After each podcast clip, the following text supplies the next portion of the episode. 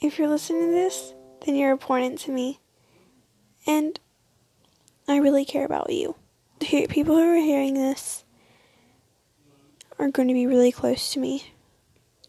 And I'm going to be talking about things that are important to me, kind of. I'm going to be talking about all the boys I've dated in my life, even in elementary school, and all the drama I've been through, and how I've been hurt and how I've felt. So if you're hearing this, just know you're very lucky.